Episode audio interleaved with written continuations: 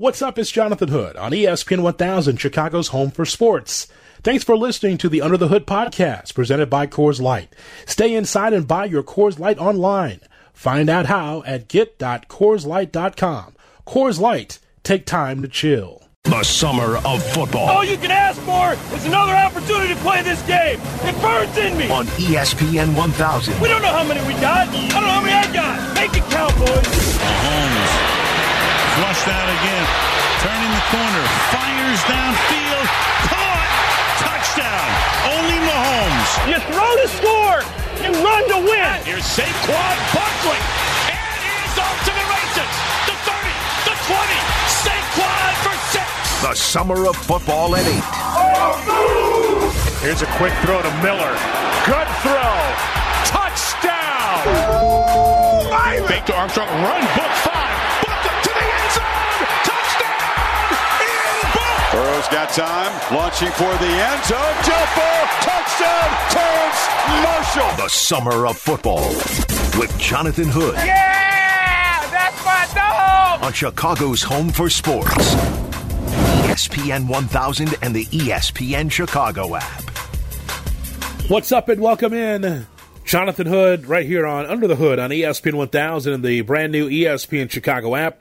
Open phone lines for you at 312 332 ESPN 332 3776 is our phone number. Follow me on Twitter, twitter.com, tweetjhood, Instagram, IGJHood. Of course, if it's 8 o'clock, we are giving you something football, something college, something pros, something fantasy. Tonight, we're going to hear from a special guest Former Chicago Bear, longtime sports radio and sports television broadcaster Dan Jiggetts will be part of Summer of Football. Had some really great points to make regarding when football starts, uh, as well as what we can look forward to for the 2020 season for the Bears. But before we talk to Dan and hear from Dan Jiggetts, I want to go to ESPN.com. A couple of stories for us here to start the summer of football. It says pending an agreement from players, NFL training camp will open as scheduled next week. This is according to Adam Schefter. The league held a meeting with coaches, general managers, presidents, and ownership on Friday, and it concluded with clubs approving training camp roster rules, uh, matters addressing operations during COVID 19 and economics as well. Players were scheduled to have a conference call uh, later today for final approval. We'll see how that all comes about. Uh, but Tuesday is supposed to be the report date for all the teams except for Houston and Kansas City, uh, who report earlier because they're scheduled to play the Thursday night opener. So, the king of sports, the National Football League, who was emboldened to have their draft and their free agency during this COVID 19. Of course, the draft didn't have fans, they did it virtually, and they really did a spotless job. They still had their free agency, even though we're during COVID 19 and everything was based on a Zoom call. But it's here we are in late July, and the NFL is just now getting to how to be able to go through their procedures as far as the season, player safety, everything else. The number one thing for me is player safety. It's not about my fandom. It's not about your fandom, who you root for in the NFL. It's about whether or not the players are going to be safe or not.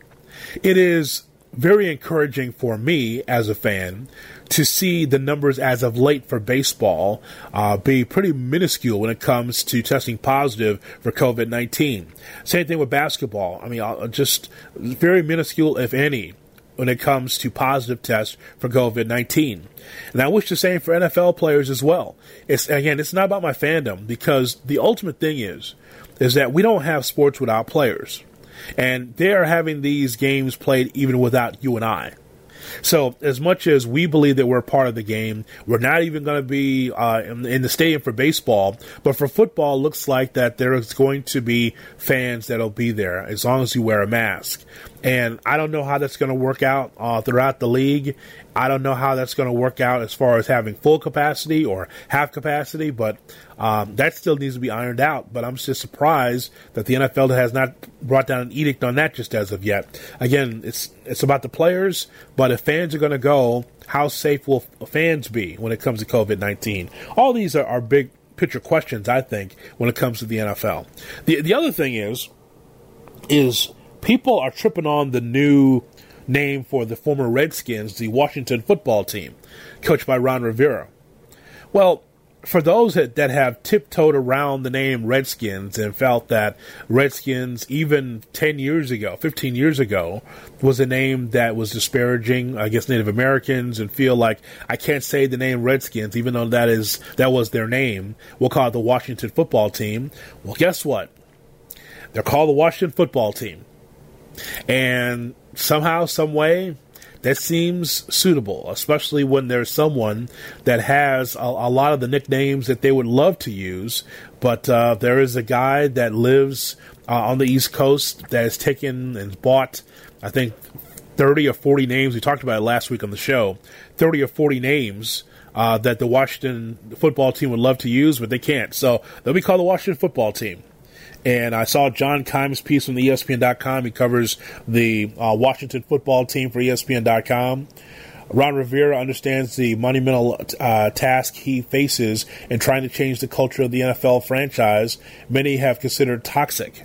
And boy, Ron Rivera, who could have or should have been Bears coach, actually, played for the Chicago Bears, part of the 85 championship team, was a longtime Carolina Panthers coach, and now with Washington the whole thing from ownership for Dan Snyder to trying to find a name that is not a, a racist and uh, culturally unfair, like the name of the Redskins, to the issues within the front office of the Washington Redskins or the Redskins organization, where uh, certain employees had to quit or was let go because of the toxic nature of that front office. There's so much that's going on. Ron Rivera hasn't even blown a whistle yet for the Washington football team.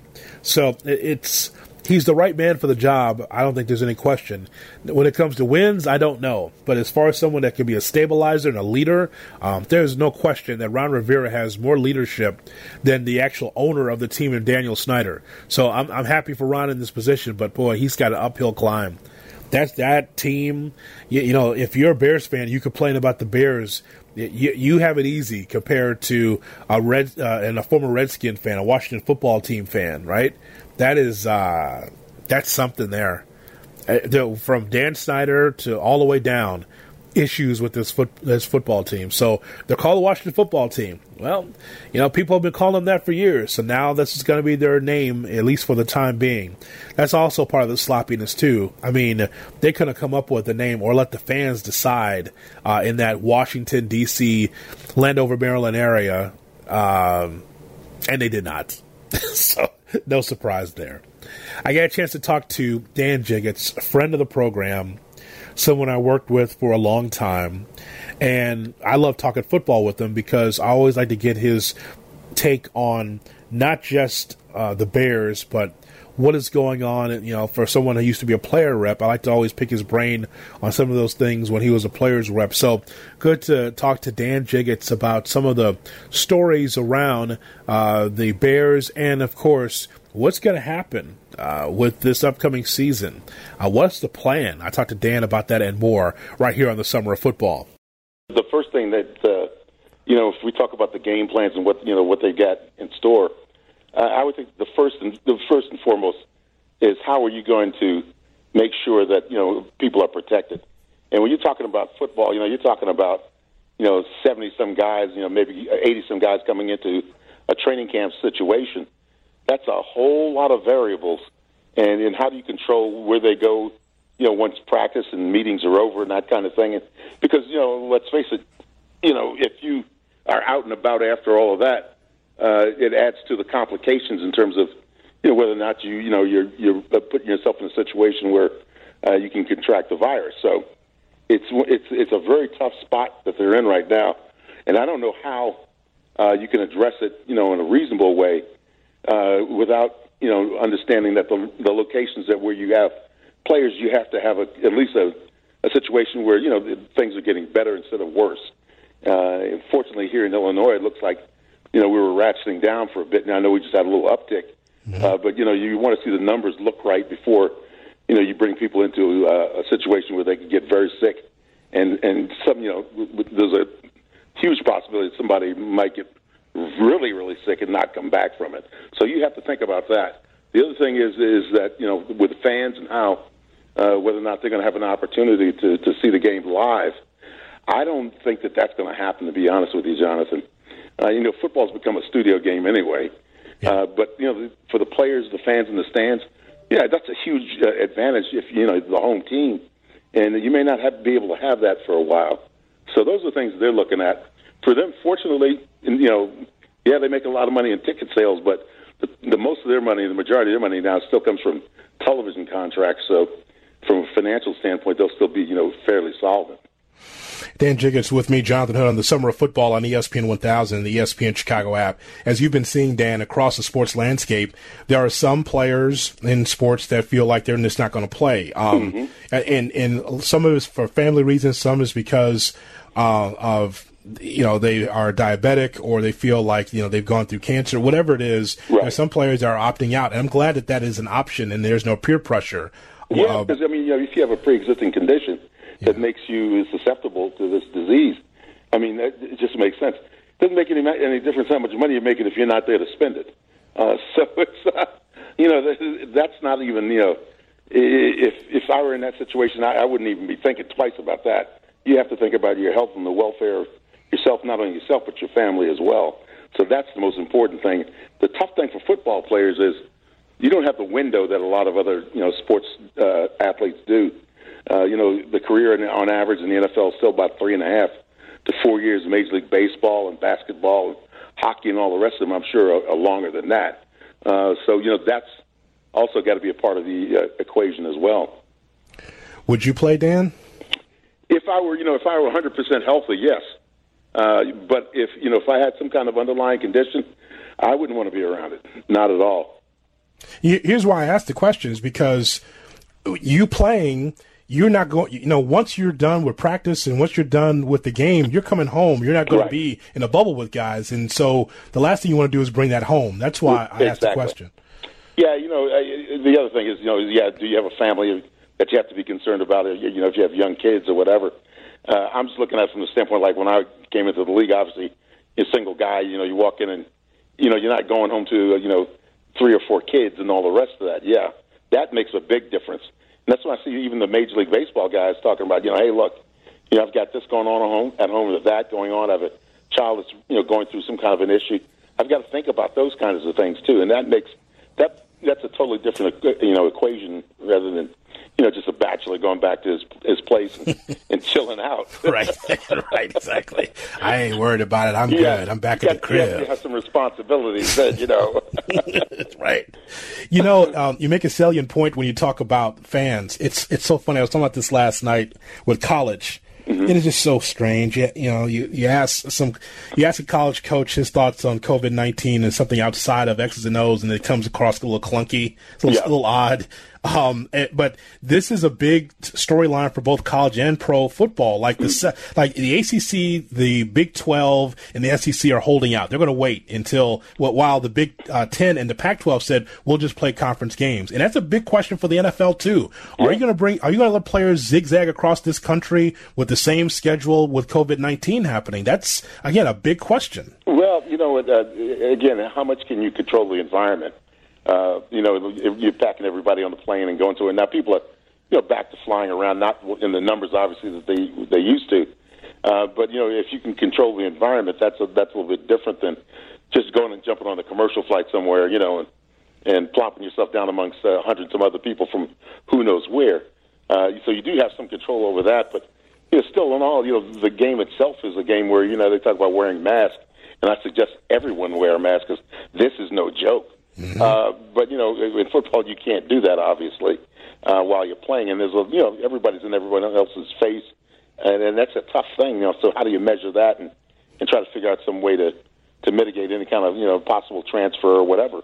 So they they've got a ton of things that I'm sure that they're weighing all of these issues, but you know, in the end too, the, the players have to make their decisions, and and I would I would suggest to them that they take all you know all the the different uh, items into account because you know the last thing you want to see is uh, some somebody getting really damaged by this stuff. Because the other the problem, number one, you see the, what the virus does to you uh, straight off the bat, but you know there's still uh, no real indication of what it's going to do long term. And so it's not just about like you know somebody saying that well I'm going to get over it like I do the flu. We just don't know at this point, you know, what the uh, ongoing damage could be. So there's a lot to consider, you know, when you're looking at this thing. It's not just, oh boy, you don't want to play, you know, or uh, you know, you don't have you know the guts to go out and, and, and challenge this thing. It's not that simple. Uh, I saw that uh, I saw that the helmet companies, Riddell, mm-hmm. is, tr- is, trying to come up with a helmet with that is the the uh, the eye guard and also a mouth guard to make sure that uh, saliva is not being um, uh, transferred. And I just think that's ridiculous. Like it, it's like you know that you have to touch. It's a physical sport, right? And, and I know everyone's not going to be comfortable. Usually, you get that shield when someone's been poking the eye, and mm-hmm. that's a mm-hmm. protection thing. But people can get claustrophobic in that thing. I don't think yeah, that's yeah, going to work for all players. For all that crap anyway, and then to put a you know a face mask on it. I mean, a face shield on that too. Yeah, that'd be a little tough. Because yeah. I tell you one thing, they have to hope that they play every game when it's cold because if you get heated up inside of a helmet and that thing weighs about what five pounds, mm-hmm. and you have to put that on. On top of that, you got to put a mask on with the you know the, the the face guard and the shield and everything else. Man, you better be you better be in great shape when you get to camp. That's crazy. So, so uh, you know, even as we wait to find out what the NFL season will be, the storylines are still the same, Dan. When it comes to Trubisky and Foles, mm-hmm. I've maintained that Trubisky, you know, we've been through this for years, and you've been through this for years as a player yourself. Just the quarterback controversy, who's going to win out in the in the end? It's Trubisky's job. I think it's, it's Trubisky's job to lose. I believe because if, yeah. if if Foles starts and Trubisky is the backup, you'll lose Trubisky for the year. I don't think he's ready to be a backup yet. Well, it's not going to make any difference whether he's ready for it or not. mm-hmm. that, that, that ball's no longer in his court. When they signed when they signed Nick Foles, that was a real indication. It should have been a real indication to, to Mitch that it, it better happen early, or it's not going to happen at all for him this season. Because if, if Foles is the starting quarterback on week one or week two, as I was thinking, it's over. It's mm-hmm. done. Because see, Mitch is kind of in a, a strange position because he would be too expensive to have as a backup, uh, based on you know what his numbers would be uh, next year. So this is it. I mean, he's got you know training camp, and if it doesn't happen for him, then they're going to have to make their move. And and I suppose that it's not only just you know whether or not you look good in, in training camp, that kind of thing, but it's, it's how does Foles look? If he looks like he's the guy that can come in, tap into this thing, and, and make it work, then I think you know Mitch has got you know a long road ahead of him. You start Foles, wouldn't you? Uh, you know, at this point, after you know what I've watched over the last couple of years, yes. Yeah, yeah, yeah. I mean, it's, yes, it's, it's that time, yeah. you know, and and look, yeah, you know, Mitch has some qualities that I really like but the circumstances are working against him. You know, he's the number two pick overall, and the two uh, quarterbacks of note that would pick behind him have had great seasons. You know, back to back. One wins a, a, a Super Bowl and, and is the MVP of the Super Bowl, and the other one, Deshaun Watson, has been playing lights out football. So yeah, I mean, it's you know the the heat is on, and I don't know if he's got the air conditioner. Dan, I just wanted to catch up with you and get your thoughts uh, because we're supposed to have a season here and the storylines are the same, but it's just different with this COVID nineteen, man. I just don't know how this works. I hope the yeah, players players got to come to the forefront and talk really about is. this. And, and, you know, and, and the times working against uh, you know uh, starting training camp mm-hmm. uh, on time uh, just because of the situation. And you know, look, you, I think each and every one of us has to take a certain amount of responsibility uh, and, and whether or not we can knock this thing down. The one thing that you hear all of the medical experts say to you is the, the least you can do, uh, which would be a great help, is wear a mask when you go out in public. And for whatever reason, you know, we, uh, I don't know, we've gotten so spoiled with everything. You know, everything's been so, you know, all good that we refuse to do the small things that can make a big difference in getting kids back in school, which is what I'm really concerned about uh, is getting kids back in school on time, and whether or not that's a you know a possibility because of what's going on in all these locations around the country. And then you know things like you know yeah it would be great to get sports back and and get everybody in you know in uh, watching and maybe every now and then if you get you know things work out right you get some people back in the seats in the stadium. But but look you know it's it's all, all of our responsibility to do what we can do uh, to be you know of a positive influence in this thing. I appreciate it, my friend. Right, Thanks guys. so much. All right, take care, man. It is uh, Dan Jiggetts, former Bear, with us here. Uh, coming up, we will talk about the Washington football team. Oh, some big news out of the Washington newspapers. Uh, it's not pretty. We talk about it next right here on UTH. Under the Hood with Jonathan Hood. Follow on Twitter at TweetJHood.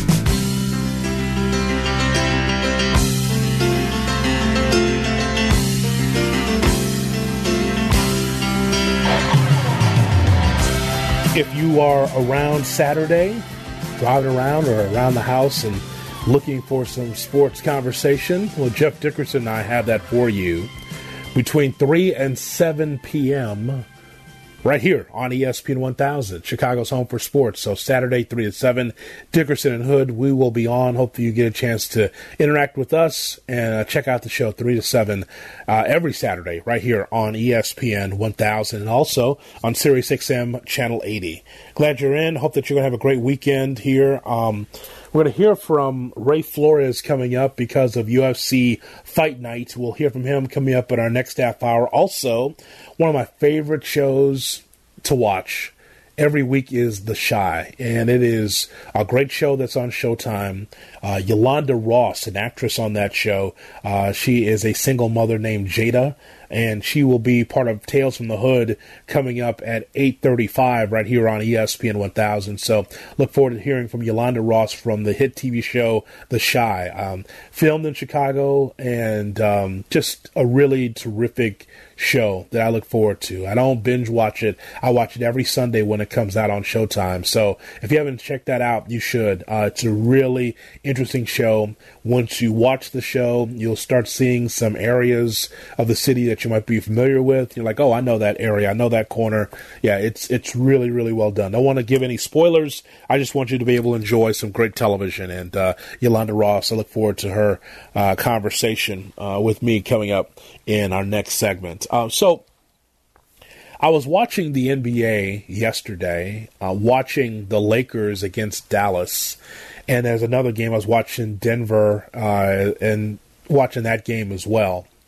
And as there's pageantry today because of opening day, and their baseball is back, well, the NBA is having their scrimmage games, and I, I watched where they were playing in the bubble in Orlando. And just like baseball, or just like the UFC, or some of these other sports that we watch, it is odd to watch some of the sports that we enjoy without you and I, fans, in the stands. It is odd, but not necessarily a detriment to me because the focus always is on the players and the action. And so, you know, it's funny to watch the NBA yesterday and watching the Lakers, and it's just this big room, and people are socially distant. Like some of the players are still on top of one another, uh, not literally, uh, but there's some. Like I saw Anthony Davis and LeBron James sitting next to each other. They were not six feet apart. They're sitting pretty close. Some of the players still sitting pretty close. They still high five. Um, so even though in baseball there's kind of a forearm smash, you know, kind of a, a forearm to forearm with your teammates, but the NBA, it's as if there's nothing else going on except they're just not playing in their home stadium and they're still high fiving and still giving dudes get daps after free throw shots miss or makes. So it, it seems kind of normal to me. I just like the setup that the NBA has put together because the setup is uh, like you the the, car, the court is beautiful, of course, because it's the NBA. They got these big screens up where fans would normally sit. So all I saw is like Lakers across there or uh, Dallas Mavericks logos across there, and these really big screens. And um, they had this plexiglass at the scores table where they went to the replay center a couple of times to try to find out a replay of a shot or some call that was made. And so when the referees come over, it, it's almost like them being at the currency exchange, right? They're like they're like at a window and they're speaking with the headphones on, but like there's a glass that separates the replay person uh, with the to the referees, and that like there's a big glass. It's like they're ordering, you know, they're ordering sharks uh, food or they're ordering uh, something through a glass uh, instead of being able to have that connection that we normally have. But again, there's a glass that separates it. The media is separated from the players as well. So it, it, everything is a little bit spread out, but it seemed normal. Only difference is that there weren't fans there, and for me, as an NBA fan, I'm looking forward to the restart of the season and just how the players will go about uh, their business of being the professionals that they are with no fans around, without the ambiance. Because sometimes the fans can be able to motivate or be able to turn a call one way or the other.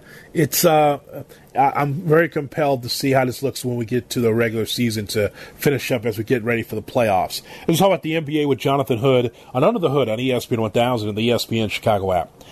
So everyone's got their Rookie of the Year, MVP, their uh, awards because the regular season will be wrapping up as soon as we uh, have official NBA games. And I see for MVP, as we talked to Nick Friedell uh, earlier this week, you can check out the interview in the archives of Under the Hood. Just click the ESPN Chicago app, cl- click Under the Hood, and you're right there. So Nick took Giannis Antetokounmpo as the MVP, and I'm taking LeBron James. And there's so many candidates. You can go James Harden, you can go Damian Lillard, you can go Kawhi Leonard. I'm just going to go LeBron James because I think LeBron um, that he has really played well with this Lakers team, staying healthy. Um, and so when he's on not on the floor, the Lakers get outscored by two per 100 possessions. The Lakers are plus 10 uh, per 100 with LeBron on the floor. He just makes that difference. And it doesn't say that Giannis does not. I'm just giving the nod to LeBron James. I think that for if I had my vote, it would be LeBron James for uh, the MVP. And, and those other three I just mentioned, like Lillard with Portland, there's a reason why that uh, Silver, the commissioner, added Portland to the mix is because in a playoff scenario, you want to have someone fun out there, someone compelling. The Trailblazers with C.J. McCollum and with uh, Damian Lillard make it very interesting. Uh, so that's the only reason why that they were included. I still believe there should be 16 teams, by the way, but it's going to be 22, so I can't fight that. I just know that 16 would get through the season quicker. The defensive player of the year is Giannis Antetokounmpo. I could have went uh, with Anthony Davis or Rudy Gobert from the Utah Jazz, but no, I'm going to go with Giannis. Um, he makes things so difficult for players to be able to get to the basket, that long wingspan, the uh, ability to, to, block shots. Uh, I just think that he has gotten better and better every year that we've seen him defensively. So I'm going with Giannis for Defensive Player of the Year. Uh, rookie of the Year. I could go Kendrick Nunn because uh, I'm a Horizon League guy and watched him with Oakland and the Golden Grizzlies out of Rochester, uh, Michigan. Uh, I could go with him. I could go Brandon Clarke from Memphis, but I'm going uh, Morant. Ja Morant out of Murray State. He was able to grow before our very eyes during the NCAA tournament a couple years ago. And watching him really develop as a young player and for Memphis to be a playoff team, they have been able to grow much faster than I thought that they would. And Morant, when he's out there, okay, my, my scouting report on him is is that sometimes he plays really fast, and maybe that's detriment to the team where he's kind of a little bit out of control. But there are times where he looks like he's been out there for five, six years as a player in this league. So I'm I'm a fan. So definitely he deserves that uh, Rookie of the Year. Zion Williamson probably would have won it. Uh, he only played 37 games and logged about 1,100 minutes, and it still wasn't enough for me to put, put him into consideration. Uh, but Zion doesn't need to win Rookie of the Year. Zion just needs to stay healthy. And Zion needs to also be a guy that uh, can be uh, somewhat of a catalyst for the Pelicans. At that I'm telling you, I said at the time that he was drafted, the cupboard is not bare in New Orleans with Alvin Gentry in that team. It's a very good team uh, on the on paper, but Zion needs to grow with some of those established veterans on that roster. So um, if he was healthy, definitely he would probably be on the top of my list. But Morant is the rookie of the year. The coach of the year uh, is Nick Nurse of Toronto. Could have given it to Mike Budenholzer of uh, Milwaukee or Billy Donovan from Oklahoma City. I think they've done a, a nice job. But I, I think that Nick Nurse, watching Nurse and the growth of that Toronto team that could have absolutely went backwards without Kawhi Leonard, Kawhi bouncing, leaving Toronto to go to Los Angeles to play with the Clippers. This team could have easily just like, no, no, without Kawhi being a stabilizer, we're not going anywhere. But Nurse was able to hold that team together. He has been a lightning rod to keep that team together with Leonard's departure. Somehow, this team is good enough to be one of the top teams still in the uh, in the Eastern Conference. So, shout out to him because, and, and yeah, I mean, of course, young talent is a big part of that as well. Siakam, Anunoby, um, uh, Hollis Jefferson. Uh, watching this team with Kyle Lowry, these team, this team still has young pieces and still one of the top teams in the East without a top five player in Kawhi Leonard. So shout shouts out for sure um, to them. Uh, the sixth man of the year. Whew. That's usually going to Lou Williams. What if I just give it to Lou, Williams? He's a three time winner, including the past two. Mm, it's either him, it's Dennis Schroeder of the Thunder, or Montrezl Harrell for the Clippers. Why not? I'm going to give it to Lou Williams. Let him be four time champion. he may not win it, but I'm gonna give it to Lou Williams anyway. Um, there's a lot of people on the most improved list that you can give it to. Um, Jayson Tatum from Boston was good. Bam Adebayo probably would get my vote, quite frankly. Um, Bam Adebayo, along with Jimmy Butler, could be a, tr- a tremendous one-two punch for that team. Bam was able to come through and show something I hadn't seen before uh, as someone as a, a, real solid player for Miami. So I would put Bam Adebayo there. Ingram from the Pelicans is very good as well. Uh, Jaylen Brown. Oh, gosh, I mean uh, Trae Young, Gilgeous-Alexander, uh, Shai Gilgeous, uh, Alexander. Um, and there's a number of players, but I'm, I'm going to give it to Bam Adebayo from Miami. Those are among my votes that I would give for some of these postseason awards if I had a vote. And one day I will have a vote. And and, that, and that, during that time, I'm going to open the phone lines and let you vote with me as far as the best players in the NBA. One day that's going to happen. That's a dream of mine to be able to vote um, on some of these uh, great players around the NBA. All right, coming up, a very special interview that we'll have as we talk to someone who is one of the shining stars of the hit TV show The Chi off of Showtime. We'll talk about that next right here. You're listening to Under the Hood on ESPN 1000. This is Under the Hood with Jonathan Hood on ESPN 1000, Chicago's home for sports. What do you got there? This is your car.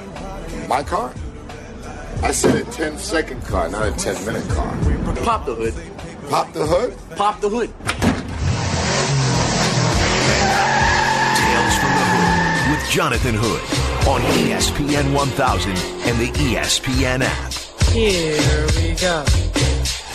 One of my favorite shows to watch uh, on Showtime every Sunday, and I watch it every Sunday, and I don't binge watch it. I do it the way God wanted it. Watching it every Sunday is The Chi. And uh, watching The Chi, that's on Showtime. I watch it at 8 o'clock Chicago time on Showtime. Yolanda Ross plays the, uh, the role as Jada. Uh, from the hit TV show The Chi. She joins me, Jonathan Hood, right here on ESPN 1000 in Chicago. Yolanda, I appreciate your time. Thanks for coming on the show. Thanks for having me. It's so good talking with you. So, how's life for you right now?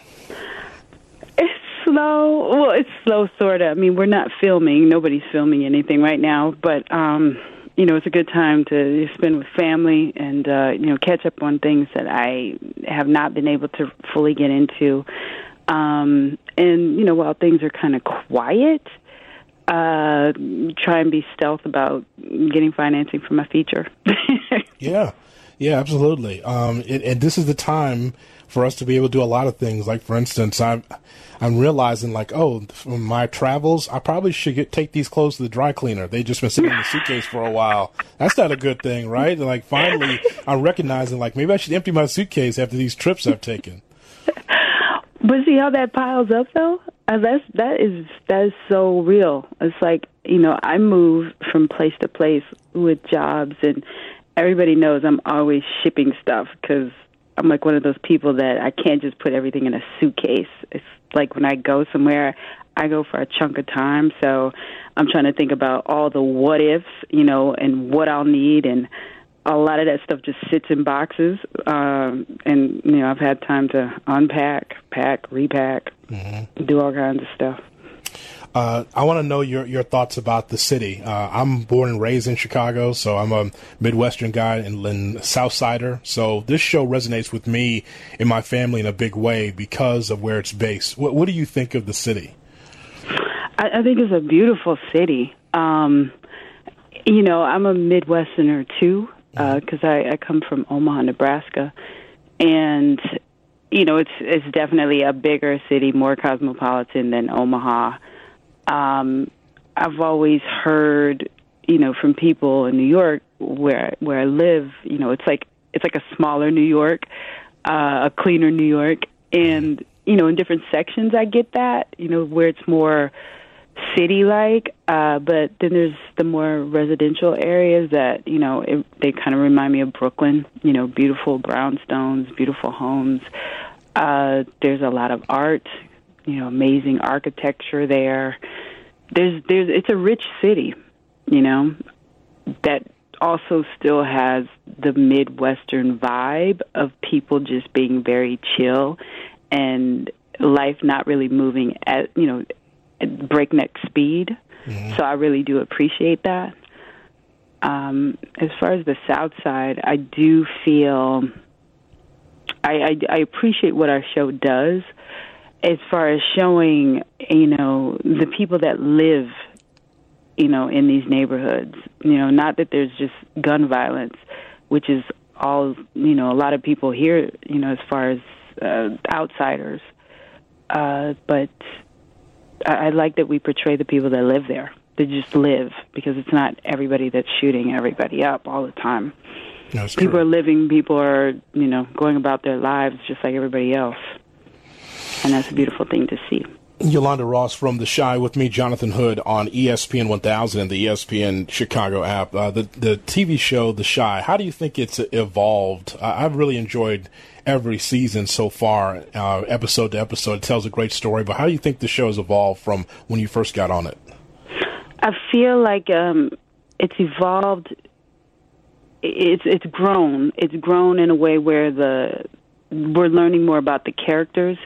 It's not just about this one storyline that happened and then how it affects everybody. I feel like at this point in season three, we are utilizing, you know, all the characters more so than we did in the first season, and even I would say even in even in the second season. I feel like everybody's coming into play more, um, and we're finding, you know, we're finding out more about the individuals, and um, and something else that's happening that I like is that the stories are intertwining. It's like you see these people in other people's storylines, you know, the characters. So it's not just, you know, we see Jada and Emmett here and then we see, you know, the boys, the kids over here, and then these people never mix it up together like, you know, they're in the same world and now we see how their worlds intersect. How often do people call you Jada in the streets? I I get Jada a lot. I get Treasure, um, sometimes Robin, but I, I get Jada a lot. People do know Jada and identify with her a lot, which I really appreciate because she is such a person that I feel we all know. She uses common sense. She takes care of business, and that to me is black women, period you know, we are the backbone to, I feel, everything. We are the backbone of this country. And Jada is another one of those warriors that's just out there, you know, living, taking care of others, using her common sense, and looking for love like I feel a lot of women are. It's kind of funny that some people can really get so connected to your character that they think that you are that character. Oh my um, gosh, yeah. De- Deborah Joy Winans was a guest on the show recently, and I talked to her, and you know she was great because that show um, Greenleaf is great on the OWN network, and she says that she could be at dinner and people are just going after her, saying, "Charity, how could you do that to that guy?" Or how you know what what's going on with your family, and all like they're, they're talking to her in storyline, uh, you know, and not not realizing like this is not real. you know, just you know, it's it's kind of crazy. Um, I've noticed it a lot, and I'm glad you know Jada is. I want to say a simpler character, not doing you know craziness, because I, I know people know that you're an actor and this is your job, but they really do connect with those characters a lot. Um, I played an Antwone Fisher, and that character that I played was a child molester and a lot of people, you know, they know that I'm not that person, but they said that they could not watch me. They could not get with me, you know, um, until Jada to kind of break what they felt for me from that movie. And that was like 2003 or 4. And I'm like, so oh, there's a whole body of work y'all missed because you were mad at that character. you know, it's like it's a job. You know, it was a great job to be able to get. Um, but yeah, I, I find it I find it very interesting how people connect you so much with your characters. Yeah, it's it's funny. Um, Joseph Sikora uh, was saying the same thing. He said he's he's good with until people start getting like hostile on Twitter mm-hmm. Uh, about about their characters. Like you know, this is uh, this is just not who I am. It's just a character that I'm playing. Uh, does that does that um, does that bother you in like in social settings when people are calling you Jade instead of Yolanda? Well, no, I I, I don't mind it because um, you know it it lets me know that they're watching the show. You know um, that they do see what I'm doing up there. Um, and most times when I do, you know, speak to people, they do know more of my work. So that's you know that's great to know. But they identify with Jada because she's you know she's current to them. She's what she's who I am right now on screen, and um, you know, and I appreciate that because I you know she's one of those characters to me that I want people to to look at, to identify with, to you know give props to because that to me really you know it's it's it's every woman that you know in life mm-hmm. is Jada. This is Under the Hood with Jonathan Hood on ESPN 1000, Chicago's home for sports. This is Chicago's home for sports. Stream ESPN 1000 easily on the all new ESPN Chicago app. You're listening to Under the Hood on ESPN 1000.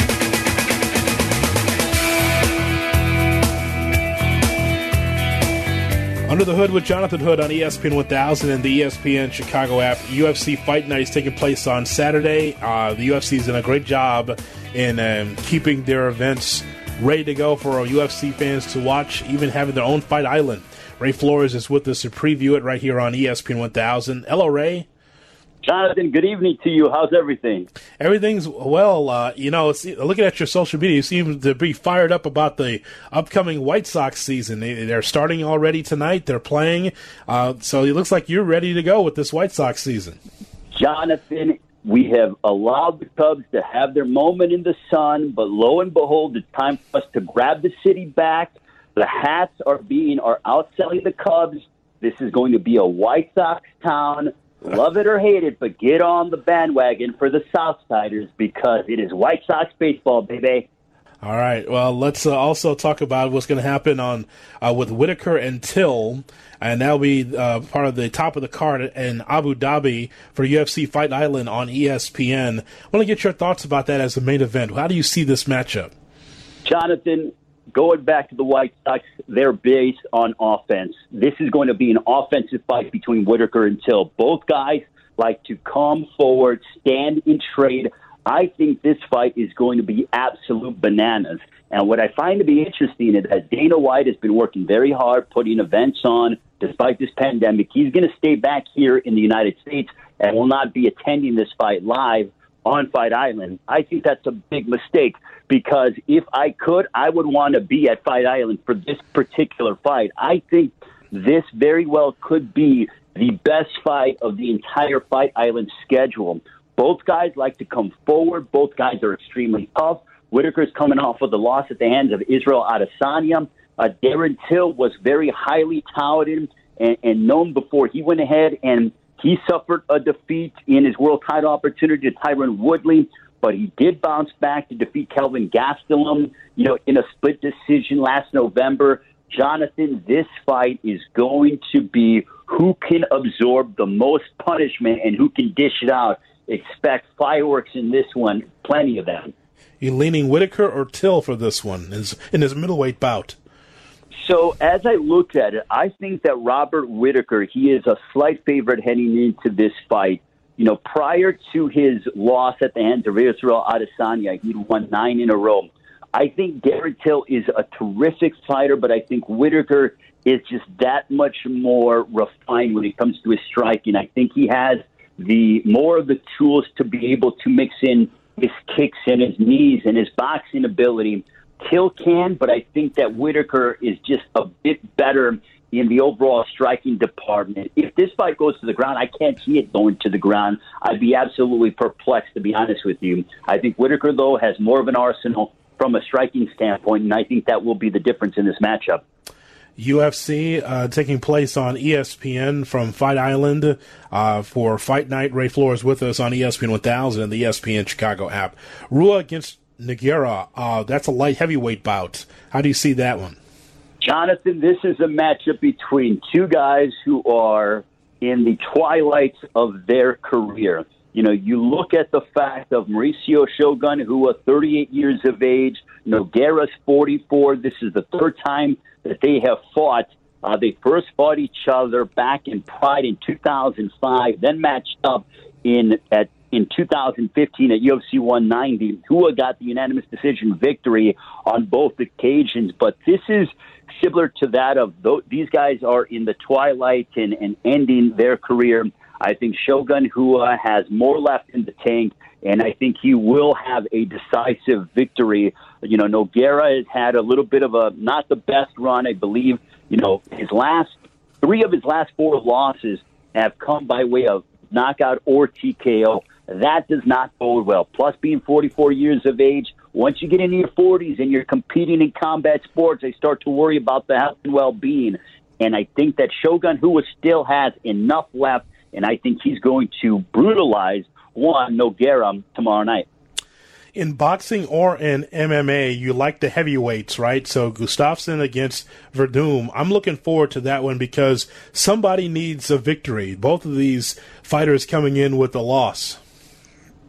Jonathan, Alexander Gustafsson's making his UFC heavyweight debut. I mean, here's a guy who, in my opinion, is the best light heavyweight ever in the UFC, in the in the history of the UFC, to never win a championship. He came up short, razor thin, to Jon Jones. Also lost to Daniel Cormier. This guy has been right there at 205, but has not been able to win the world title. Now that he's going up to heavyweight, he actually retired last year after losing to Anthony Smith. He's coming out of retirement. I think that Gustafsson is going to be more effective with his striking based on the fact that he doesn't have to suck himself down to make the 205 pound limit. I think he weighed in around 235, 240. Fabricio Werdum is known as a Brazilian Jiu Jitsu practitioner, strong ground game, but Werdum is not quick. He's actually flat-footed, in my opinion. He just lacks the, the the sting to be able to keep Alexander Gustafsson off of him. I see Alexander Gustafsson going ahead and hitting him so hard that he's going to be dancing circles around him, and I see this fight ending in you know significantly damaging fashion and I think that Alexander Gustafsson stops Fabricio Werdum. And I think after the fight, Jonathan, I think Werdum retires because if he loses this fight in bad fashion, I think it's time for him to hang up the gloves. So Ray, in in classic UFC fashion, when they are not doing these non pay per views, those those last two matches that we just talked about are more or less you know, good t- TV matches, contenders matches. Maybe, as you mentioned, one retires. But this sounds like maybe just a, a one match card, unless there's something else in the undercard that you're looking forward to more than anything else. I mean, Jonathan, look, what I like about this card is that I'm an old school MMA fan, as you are as well, and and I love the names of Werdum and Gustafsson, and and you know you're seeing the likes of Nogueira and Rua. but there is a very compelling fight with Carla Esparza and Marina Rodriguez as well. So this is going to be a very interesting matchup. Carla Esparza coming into this fight, the number seven contender, the women's strawweight division, coming off of a win over Michelle Waterson. Rodriguez, number nine in the women's strawweight division. She had her draw against Cynthia Calvillo back in her last time out. She's had two victories, two draws against top level fighters within the women's strawweight division. I think that aside from Till and Whittaker, Esparza and Rodriguez is going to be the fight on the undercard to steal the show. The other two fights that we talked about, I think those are more a nostalgia fight. And also, can this be a coming off party in the heavyweight division for Alexander Gustafsson? That is the question. Gustafsson's 33 years of age. I still think that he's still in the physical prime of his career, and I think he proves that heavyweight is a very good weight class for him, and I think he proves effective against Werdum. Uh, UFC Fight Night, the prelims start at 4 o'clock uh, on ESPN right into the main event uh, in Fight Island. I'll ask you, sir, you've been. Um, around the boxing circles as of late. Um, what what's it look like on the boxing circuit? You were just doing something this week, weren't you? Yes, I was. And Jonathan, the boxing from a PBC standpoint is back August first on Showtime with mm-hmm. Stephen Fulton, Angelo Leo. Uh, there are nine fights on Showtime between now and the end of the year that they announced. A lot of them very compelling. A double pay per view on September 26th with the Charlo brothers headlining. You got a matchup October 24th with Leo Santa Cruz and Gervonta Davis. Both of them extremely popular. Gervonta Davis uh, training and, and being led by Floyd Mayweather. The Fox schedule, from what I'm hearing, is going to be released sometime next week. Jonathan, this is a wonderful time for combat sports, sports in general, but from a boxing standpoint, the Fox schedule will be released sometime next week. But Showtime already looks like to be an awesome, awesome fall and winter of fights. And what about the Sox? Uh, the White Sox, oh, they're gonna, it's going to be a wonderful year. They're the over under 32 and a half victories. I'm going to smash that over, my friend. Give me 37, 38 wins, a berth to the playoffs. Oh, yes. Baseball back on the south side, and then a trip to Ricobene's afterwards. That's what I'm talking about, my friend. well, Ray, let's talk again when we get another uh, big show.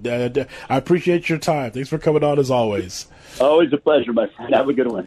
Sweet baby Ray Flores with us here on ESPN 1000. We thank you for being part of the program here as well on ESPN 1000. Uh, Sean Davis on the other side of the glass producing and directing the show. And don't forget, if you're not around uh, Saturday between 3 and 7 to catch JD and I, catch me Monday starting at 6 o'clock with the baseball show right here on Chicago's Home for Sports. This is Under the Hood with Jonathan Hood. Hi, everybody. On ESPN 1000, Chicago's home for sports.